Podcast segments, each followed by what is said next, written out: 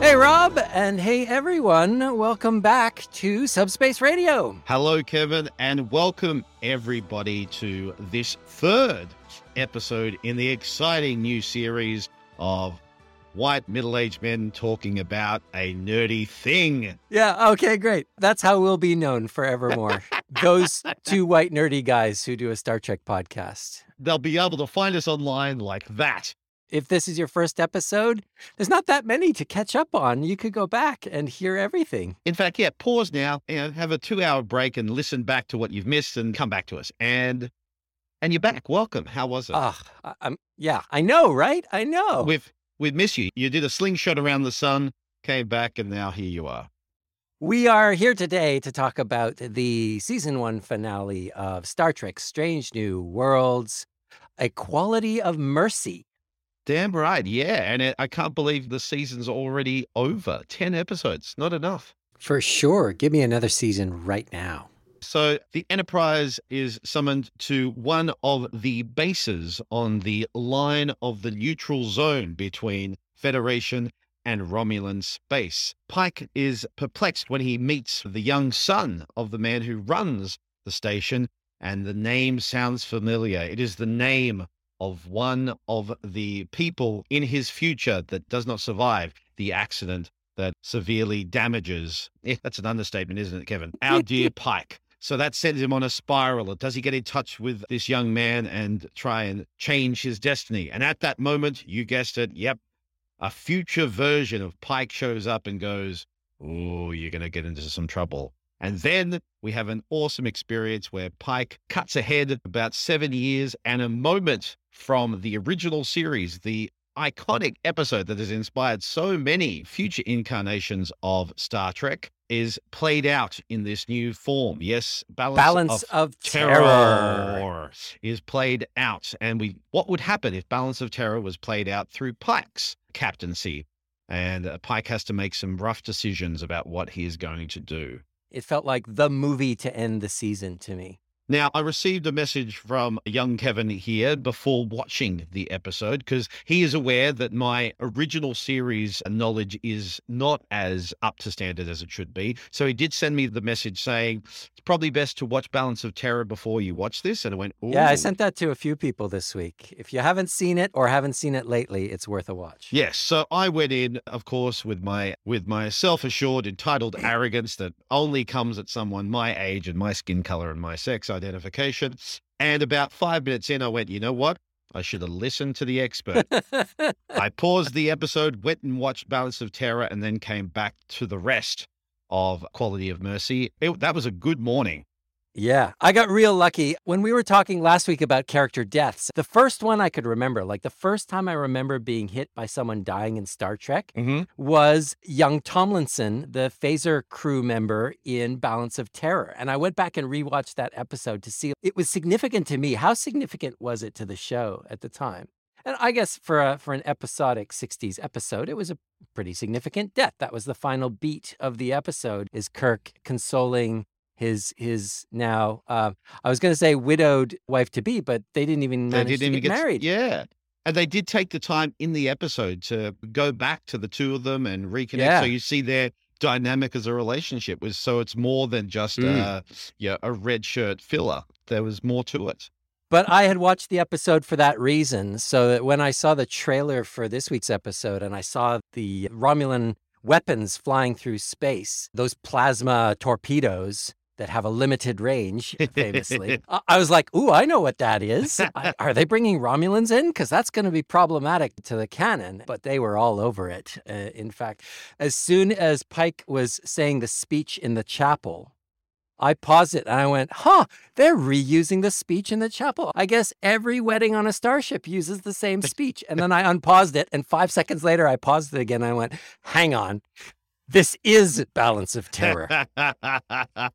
And you were. It's one of those episodes where they're not only revisiting Yeah. a classic episode, they are incorporating a modern version of it. And especially this particular episode, like copying specific shots, Yeah. specific lines of dialogue. and action, but from this newer, skewed point of view with Pike in charge as opposed Yeah. to James T. Kirk. So we're going to focus in the second half on other episodes of Star Trek where somehow, through some miracle, we revisit a previous adventure of Star Yes. Trek. I'll leave you in suspense as to what exact episodes we're going to talk about. But before we go there, is there anything else about this episode that is a highlight, a low light, something that you want to talk about? Well, yeah, I am interested in uh in getting your opinion because I yeah, I got one or two. I got one Yeah. or two opinions about this episode. Yeah, I, and I, I think it has a lot to do with those of us who are quite familiar with the classic Mm. series and know it back and forth, and those like myself who have a, a, a broad view of it. So I, I feel I feel like I'm being subtly called a snob here. oh no, not at all. I would never. This is one of the moments where two nerds get together. Uh, This is where I bow down to your knowledge and absorb it. Uh, so I'm more than look- happy to play the little fiddle. My my high level summary of my reaction to this episode is I love the concept. Yes. On paper, nothing could make me more excited than revisiting with a twist one of the most classic episodes of Star Trek. As we'll talk about in a minute, they've done that successfully before. And if there is one episode worth revisiting and honoring, this is one of them for Hmm. sure. Balance of Terror, many people's favorite episode of the original series, and I wouldn't try to talk them out of it. And as someone Um, who watched it for the first time, I just went, "This is, this is timeless. It is Yeah. such a well written, well acted, well directed episode. Tense, Yeah. tight, submarine warfare. Submarine warfare drama. Yeah, with character beats that are stronger than you usually see in that that Mm. early series. It is so good. This episode, like I was saying, on paper, I am totally behind it. I feel like something was let down in the execution. Now, I might have just been hungry when I was watching it. Sometimes things just don't strike you quite right. But Yep. as I was watching this, I was going, uh, I see what they're doing and it's not quite landing. It's feeling a little awkward. Yes, they're replaying the lines in clever ways that I am totally behind, but the line reading is slightly different. The words feel wrong in that actor's mouth for some reason. well, They're repeating a line rather than saying something from the heart. yeah, And I just kept having that feeling of being taken out of the episode rather than being pulled in. Sure. Yeah. One thing that stood out for me was the character, the representation of the hostile Federation member angry towards the Romulans. So in the original yes, episode, the helmsman. Yeah, in the original episode, it was Stiles, and he has that great moment, and it's beautifully played by both of them. Never where- met a good Styles. There's never been a good Styles in Star Trek. Styles is also the captain of the Excelsior in Star Trek 3 when they steal the Enterprise That's from the Starbase. right. He's the one with the riding crop. riding crop and the moustache. Then he went back Yeah. in time and became Doogie Howser's father. That's right. never met a good Styles. but he mentioned that his ancestors fought in the original Romulan War 100 years ago. And Kirk says that great line, their war, not yours. It's a Yeah. great moment. And it immediately sets up where this prejudice comes from. Yeah. Whereas throughout the entire episode, Ortega is playing that role, but Uh-huh. there isn't any justification of why it Yeah, where did that come from? personally. Said they killed all these Federation members and stuff, but there was no personal connection as it was for Stiles. So yeah, that, the idea that just because she's been portrayed as a bit of a hothead is Yeah. like emotionally front foot, does that translate to like subtle racism? yeah, it was a bit of a it was a bit of a step, and they didn't Uh, Yeah. really they didn't They really didn't make those justify it. connections. Yeah, I appreciated those moments where they recreated the briefing room with the Oh, uh, yeah. surprise surprise the arrival at last, which we all knew was coming because they did spoil it. I think even before the series started. Yeah, they we've got- said it was coming in season two, but they gave it to us one episode early as and a they surprise. yep they gave us uh, uh, Captain Kirk, played by Paul Wesley, and played very well. That's another one where we're going to differ. and I'll say I may warm up to him, Yep. But I really wanted to like him. Like I was rooting for him, I was cheering him on. But mm. every moment he was on screen, I was uncomfortable that this did not feel like someone who would grow into the Captain Kirk that we Sure. knew.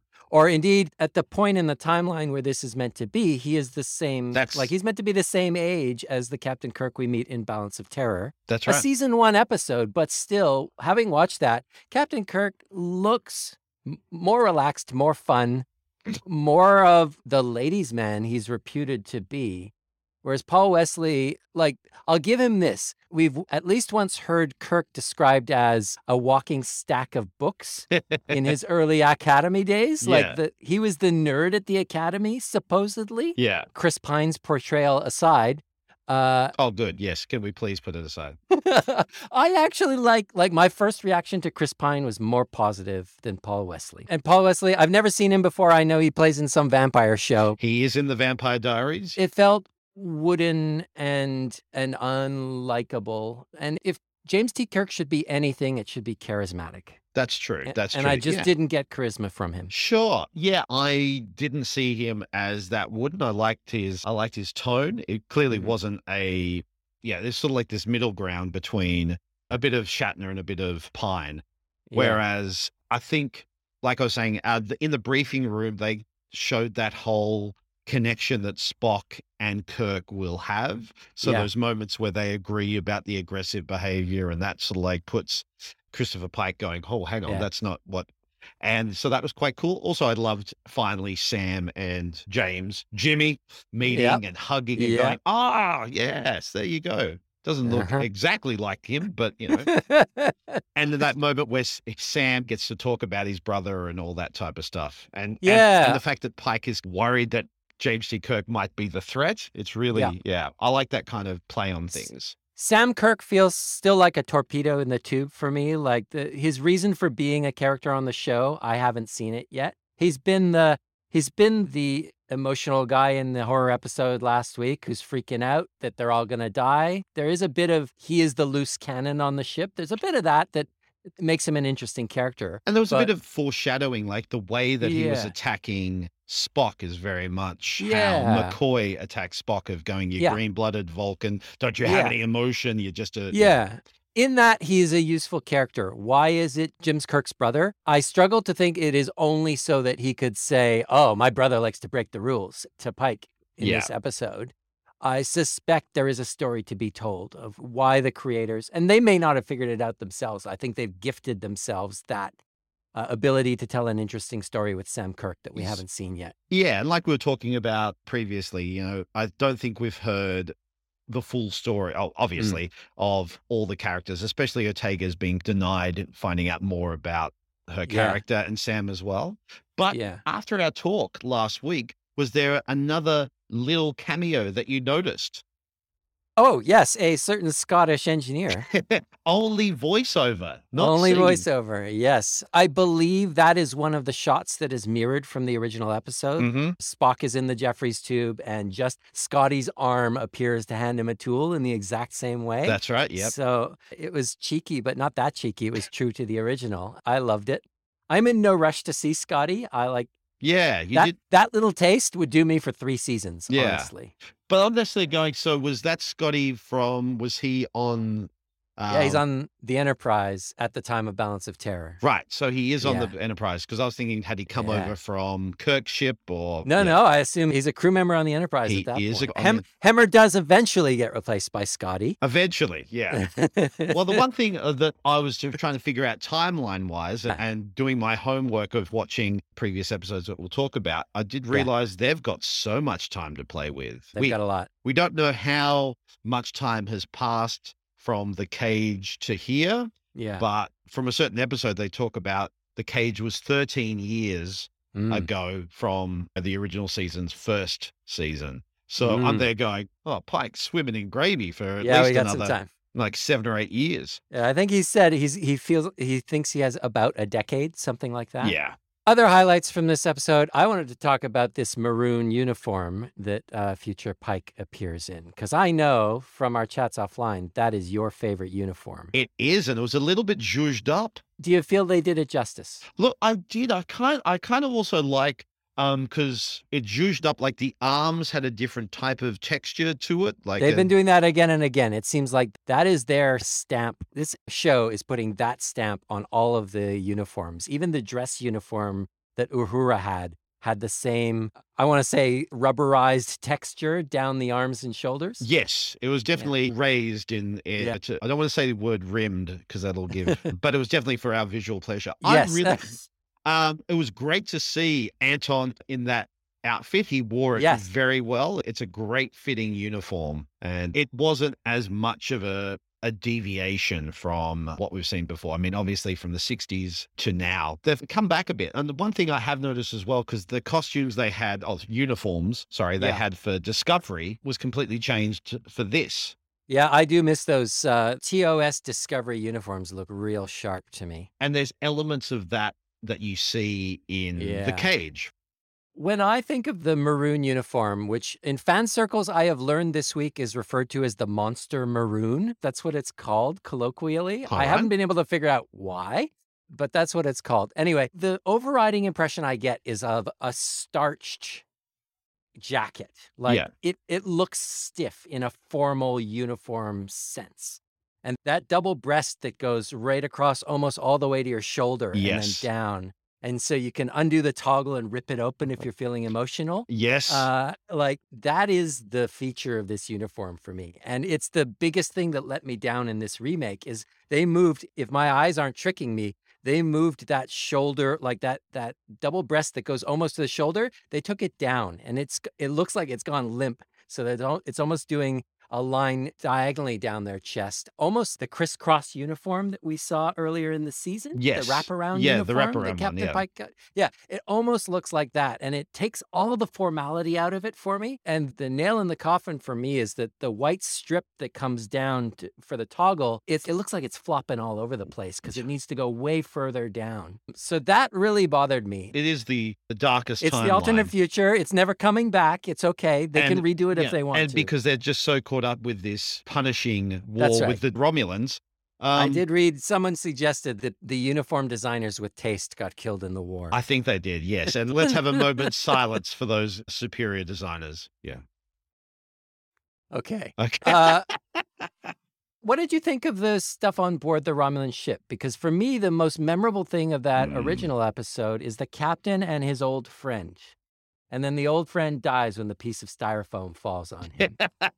and they and then- act and- very well at trying to give it some weight, even though And- f- five yeah. seconds earlier you've gone, that has clearly bounced off that old actor.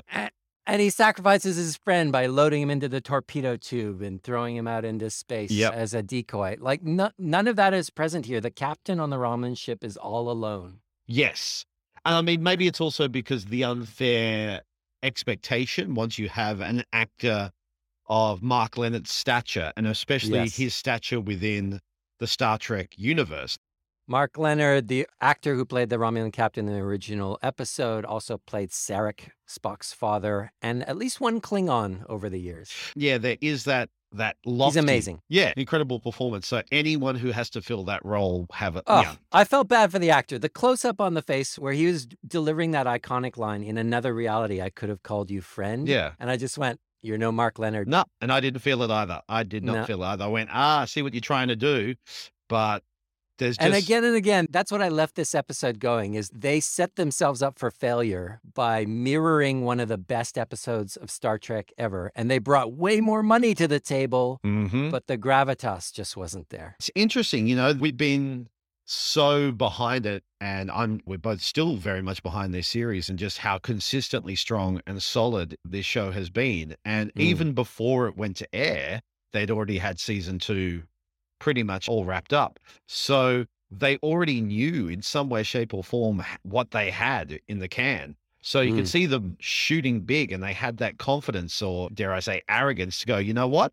No, we're going to do it. We're going to take on Balance of Terror and we're going to do our copy version of it. But it seems once they get to it, going, oh, we need to get an actor who can match up to it. I will, and no discredit to the actor who did fill the role of the leader of that ship. But No, like you yeah, said, he course. just, he wasn't able to shine like Lenard was. And in the original, that's what made it so beautiful is his right hand man was supportive and going, I've been with you on all these adventures. And they talk about the hierarchy within the Romulan Yeah. system. The two of them Yeah. talk together about that. Really clever little detailed stuff for the first appearance of the Romulans is incredible. Yeah, overall, I'm a bit disappointed, but you know what? I'm still with them, and Good. I congratulate them on the attempt. So we've explored the most recent episode of Strange New Worlds, and that got us inspired to go through a bit of a, a wormhole to find some similar type episodes. And we're mixing things up a bit this week. We've agreed on three episodes that sort of like revisit a classic story and Yeah. do a new version of it. So we've agreed on three, and let's uh, talk through those, shall we? I almost missed this first one, but it came to me in a flashback, if you will. The Menagerie, which yes. is the Star Trek episode partway through season one. It's about halfway through season one, where, and I'm going to steal something from podcaster Jason Snell here. So, hat, t- tip of the hat here. This is the episode of Star Trek where the crew of the Enterprise sits down and watches an episode of Star Trek together. Yeah. Yeah. It is the ultimate in, and it's, I think it's the first instance of uh, meta in. Yes. so famously, the original pilot of Star Trek, The Cage, was never aired. And they had it just sitting there on the shelf. And so, as they were working their way through season one, they thought, you know what? We can use that. And in this episode, we get to see the story of Christopher Pike, who gets broken out of Starfleet jail by Spock so that Spock can take him back to Talos 4, the banned restricted planet where the Talosians can make your dreams come true. Mm. And, if you do visit there, threatened of death. Yeah. And so Christopher Pike gets his happily ever after, and Spock gets a court martial, wherein transmissions from the planet replay the events of the cage for the assembled court so that they can decide whether Spock's actions were justified. And in classic Star Trek fan fashion of Star Trek characters watching a Star Trek episode, they complain about the quality of the picture. They call about they're going, oh, is this good sounds or the effects are pretty, you know, outdated, and oh, it's Yeah. just the reflective nature of it is hilarious. on the surface, this one on paper would underwhelm me. But every time I watch it, I am reminded it's one of my favorite episodes of the series because it does some world building, I think, that we don't usually get. They go from a starbase to a ship and to a courtroom, the whole procedural of the court case, but also Spock's caper of breaking Pike out of his uh, I said prison at the start. It's a prison of the mind, isn't it? It is, yes. He's being cared for rather intensely by by Starfleet officers in very short skirts. Oh, Yeah. the hell of it all. but this idea that Spock is more loyal to this character that we've never seen before than to his crewmates on the Enterprise is a delectable mystery. And it's really And- interesting because this is the first time I've actually seen it. I watched The Cage when they Mm. first released it on VHS, Kevin, and I was always fascinated by it, the sort of what could have been.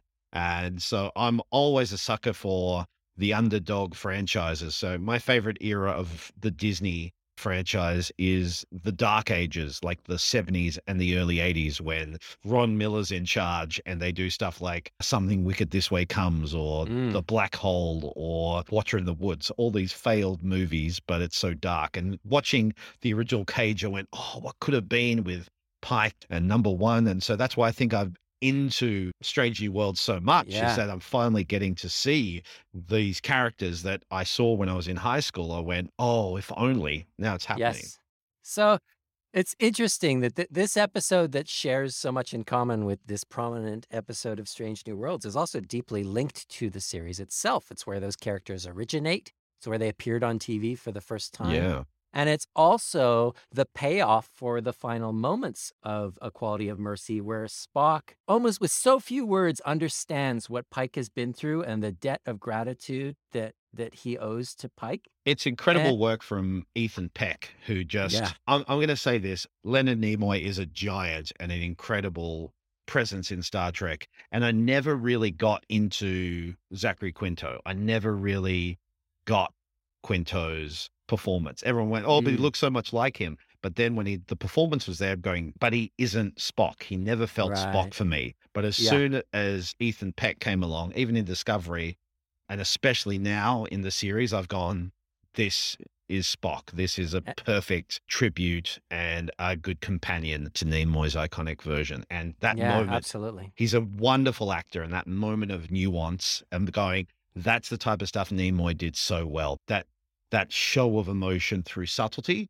as opposed to, oh, I think Spock's angry. Oh, oh, I think Zachary Quinto's having a bit of a hissy fit. But that moment was a beautiful moment. And it does connect directly to Menagerie of why Spock is willing to do yeah. risk everything, risk death, risk his career and his life for this man. And this is Mm. the thing, there's so much weight in Strange New Worlds about about Pike and sharing it with Spock and Una about this is my life. This is what Mm. happens to me. Mm. But they don't know that They don't know that he gets a happily ever after at the end. and you get to hang out with Melissa George. Vina. Yeah. Aussie's own Melissa George was Vina in the Discovery episode when he had the visions in the cage. Yeah, so it was interesting to finally watch because I'd seen the cage, but I hadn't seen the menagerie. So to see what, how they structure showing the cage within it, especially Yeah. that final shot of when she goes, I'm returned to my beautiful form. And yeah, they replay the moment as a completely different scene. Yeah, It's- and he goes, it's great. and more. And she Yeah. just smiles, He goes, Yeah, she could smile before. And because they didn't want to show from the original when Uh-huh. she grabs onto the imaginary Christopher Pike, they wanted to use Yeah. that as the real imaginary. Oh, That's this- right. It's so clever. Yes. And the look on Shatner's face at the end, he looks, it's a beautiful moment. And I don't care what people say about, oh, the hokey acting in the 60s. There's some Yeah. beautiful stuff in there. And it doesn't care Yeah. what era it is. He, the look on his face when he's just looking at a blank screen of him finally seeing this character, this person, Christopher Pike, get the happy ending he deserves. And this nice, knowing smile is is a beautiful bit of acting from Shat.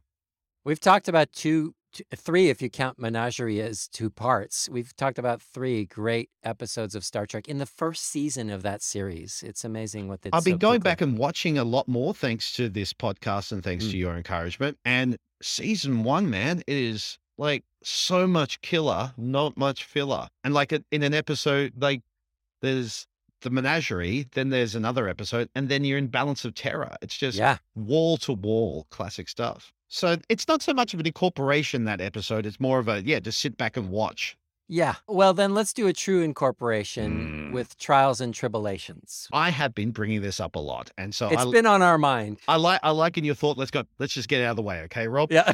You've been talking about it every week. Let's talk about it in full, then get it out of your system, and we there's so much more for given us to watch. the excuse. yes, Trials and Tribble-ations. I hadn't seen it in a while. I rewatched it before this, so I'm all freshened up. It is the episode where they revisit The Trouble with Tribbles, the classic comedy from maybe the only comedy from the original series, where Deep Space Station K7 suffers an infestation of Tribbles, which, apart from nearly overtaking that starbase, are responsible for unmasking a hidden Klingon agent in their midst. that's right. And for the 30th anniversary of That's right. Star Trek, Deep Space Nine decided to do a tribute where they go back in time. That's right. Sisko and Dax and Odo and Worf and Bashir and O'Brien all travel back in time to find a time traveling bandit who threatens to blow up the space station.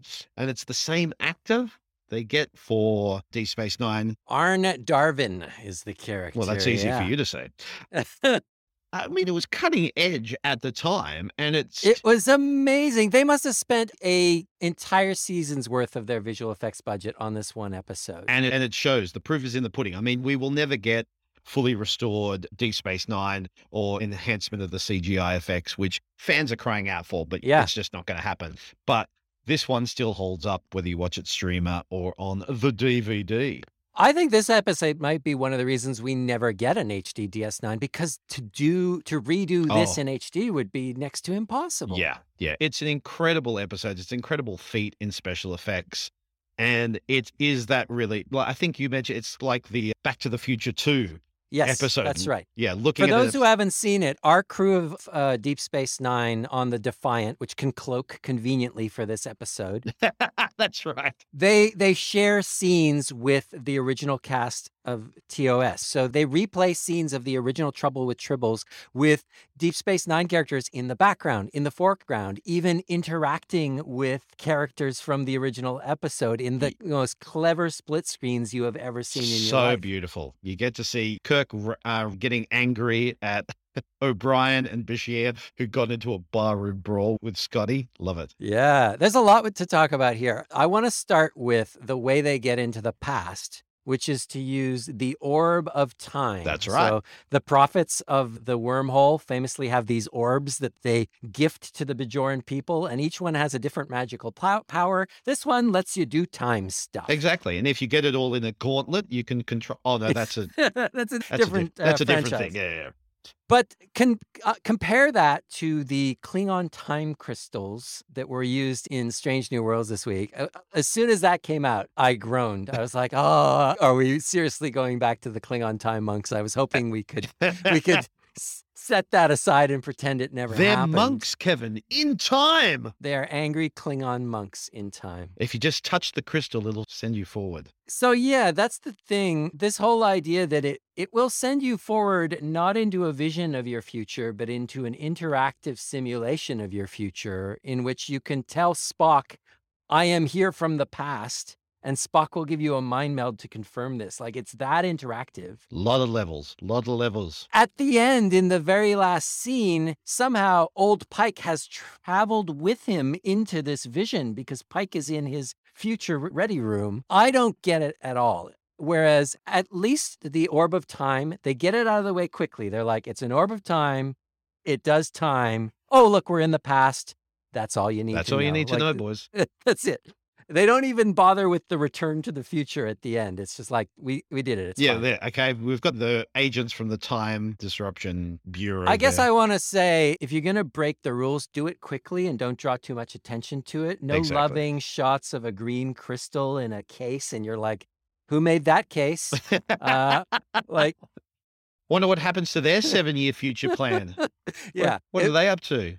I think they gilded the lily a bit too much in Strange New Worlds. And in DS9, they knew how to get it out of the way quickly and not make it a distraction. And it's fun. You get to see the cast in your original Star Trek they uniforms. cosplay. They They cosplay, oh Rob. yeah, For the 30th anniversary, the cast of DS9 cosplays as TOS characters. and Sisko has to get a voucher, a token, go up to his star and get an autograph like we all do at Right conventions. at the end. Yeah, exactly. This to me, I wrote this down because up until this point, I felt like, and this is fifth season DS9, so we were deep into it by this Mhm. point. Mm-hmm. But at least me as a casual viewer at that time, uh, not that casual, let's be serious.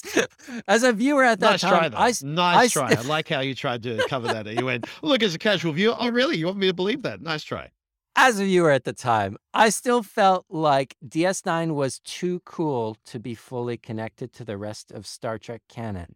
I felt like they were doing their own thing and they were almost holding themselves at arm's length to the rest of Star Trek history. Mm-hmm. And in this episode, these characters that I thought were too cool for school are dressing up and geeking out about Spock and Kirk and, and, And- all of this. And It- it talking just- about why the Klingons look human and they just do the beautiful line, it's a part Yeah. of our history we don't talk about. Go, okay, all right, all right. My my favorite moment is right at that one of my it- the whole episode is one of my favorites, but at the start, just to set that tone, when they mention James T. Kirk and the 2 Uh-huh. guys from the bureau do classic Star Trek references to time travel. Oh, blah, that guy, Ugh, he's broken so many time travel laws. Uh, blah, blah, blah, blah. And then Yeah. you just have Sisko when they say James T. Kirk, and he lights up, and Yeah. you see him like when he talks about baseball, he goes. The very same.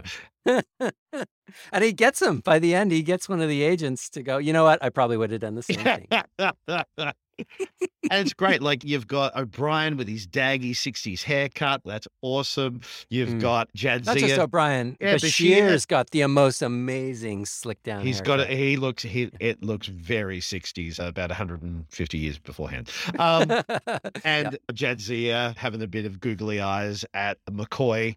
McCoy getting some love. She, She does Spock, Google Spock, and then is Spock. reveals she has she's had a uh, an affair with McCoy. That's right. That's right. It's amazing. Yeah, yeah. Not uh, afraid all- to get around our Dax. She's had many years to do it. Oh, so good that on her. old man is a player. I love it. I love it. And Terry Farrell looks great. They all look fantastic. The boy's haircut could be a bit better, but Terry Farrell's 60s hairdo, the updo, Yeah. is amazing. My Um, favorite scene in this episode is in the turbo lift. Th- They bump into the uh, attractive crew person in the lift for the second time. And she's like, I'll be in uh, sick bay later for my physical. And she leaves. And Bashir's like, You don't know. I might be destined to meet her, fall in love with her, and have children. And I might be my own grandfather for all you know.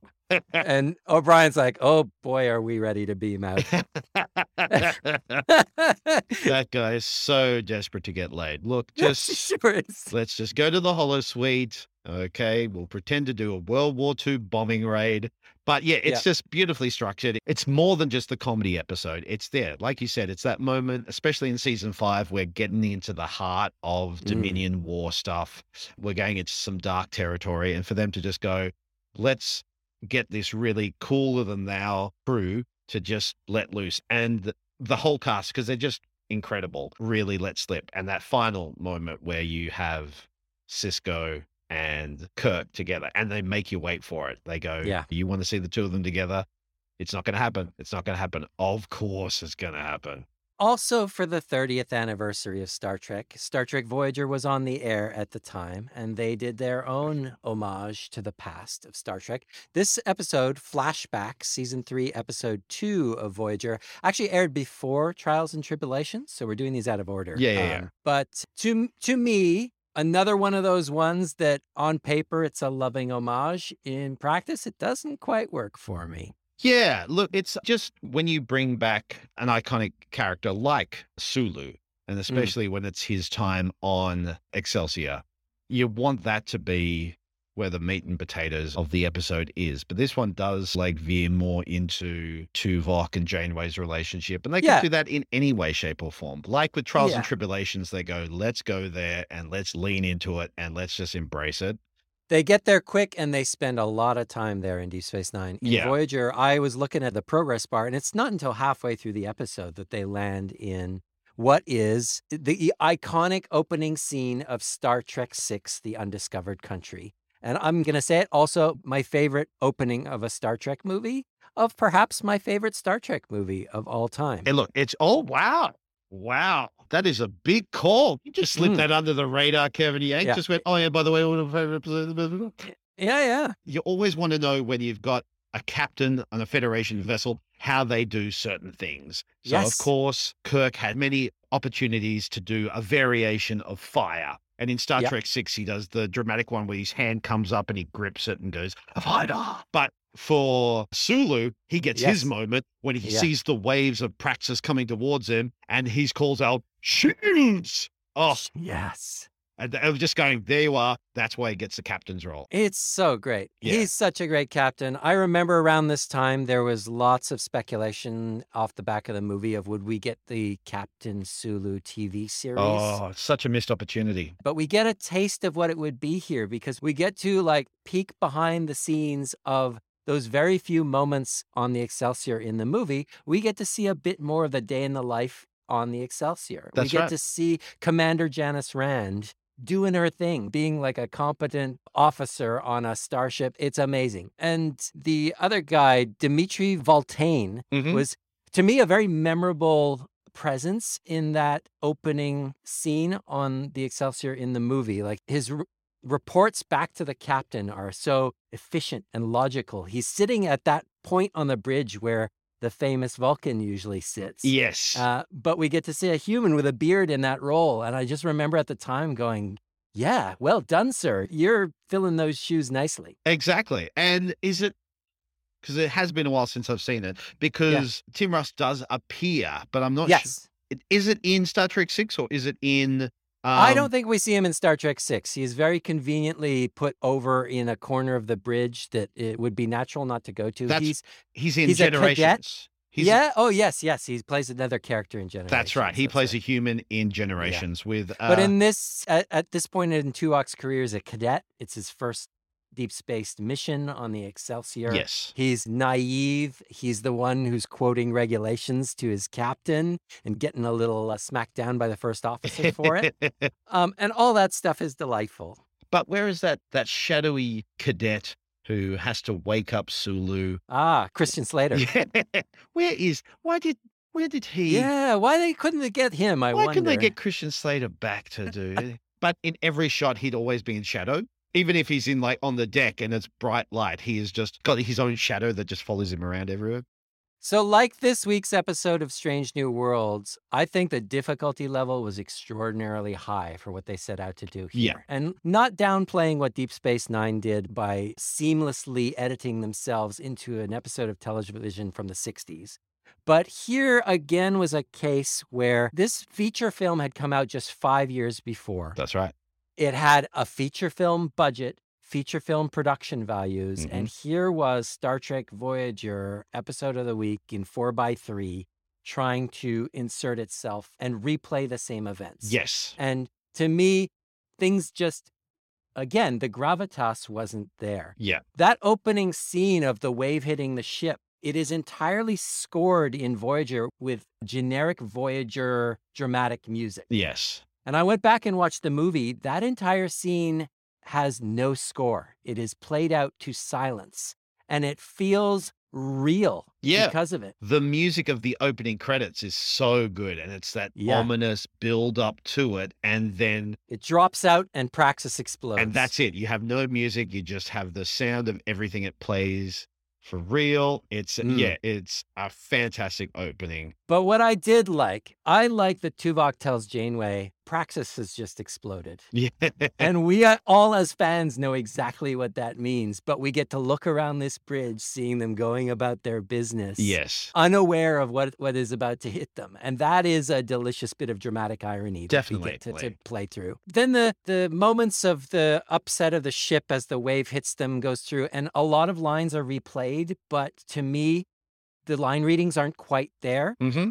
I know those. I feel that opening of Star Trek Six deep in my soul, and when Captain Sulu says "Turn her into the wave" in the movie, it feels heroic. And in this, he goes, "Turn her into the wave," and I'm like, "Oh, you didn't quite nail it." Yeah. I think you were in a bit of a hurry there. Yeah, it's a Uh, difference between having Nicholas Meyer directing you or That's right. not. Yeah. And Yeah. ultimately, the episode, it does not fully honor the source material because they kind of bail out of the story halfway through. They get to that critical moment for the plot where Valtane dies on the bridge, and they discovered that is the moment Tuvok got infected by this parasite that's causing him a false memory. They extract themselves from the mind meld. They're in the Voyager sick bay and they resolve the issue. And the rest of Star Trek 6 happens in a couple of lines of dialogue where Tuvok says, Oh, so we had a significant role in the Khitomer Accords that happened after that. And Janeway says, Oh, aren't you nostalgic about that time? And Tuvok says,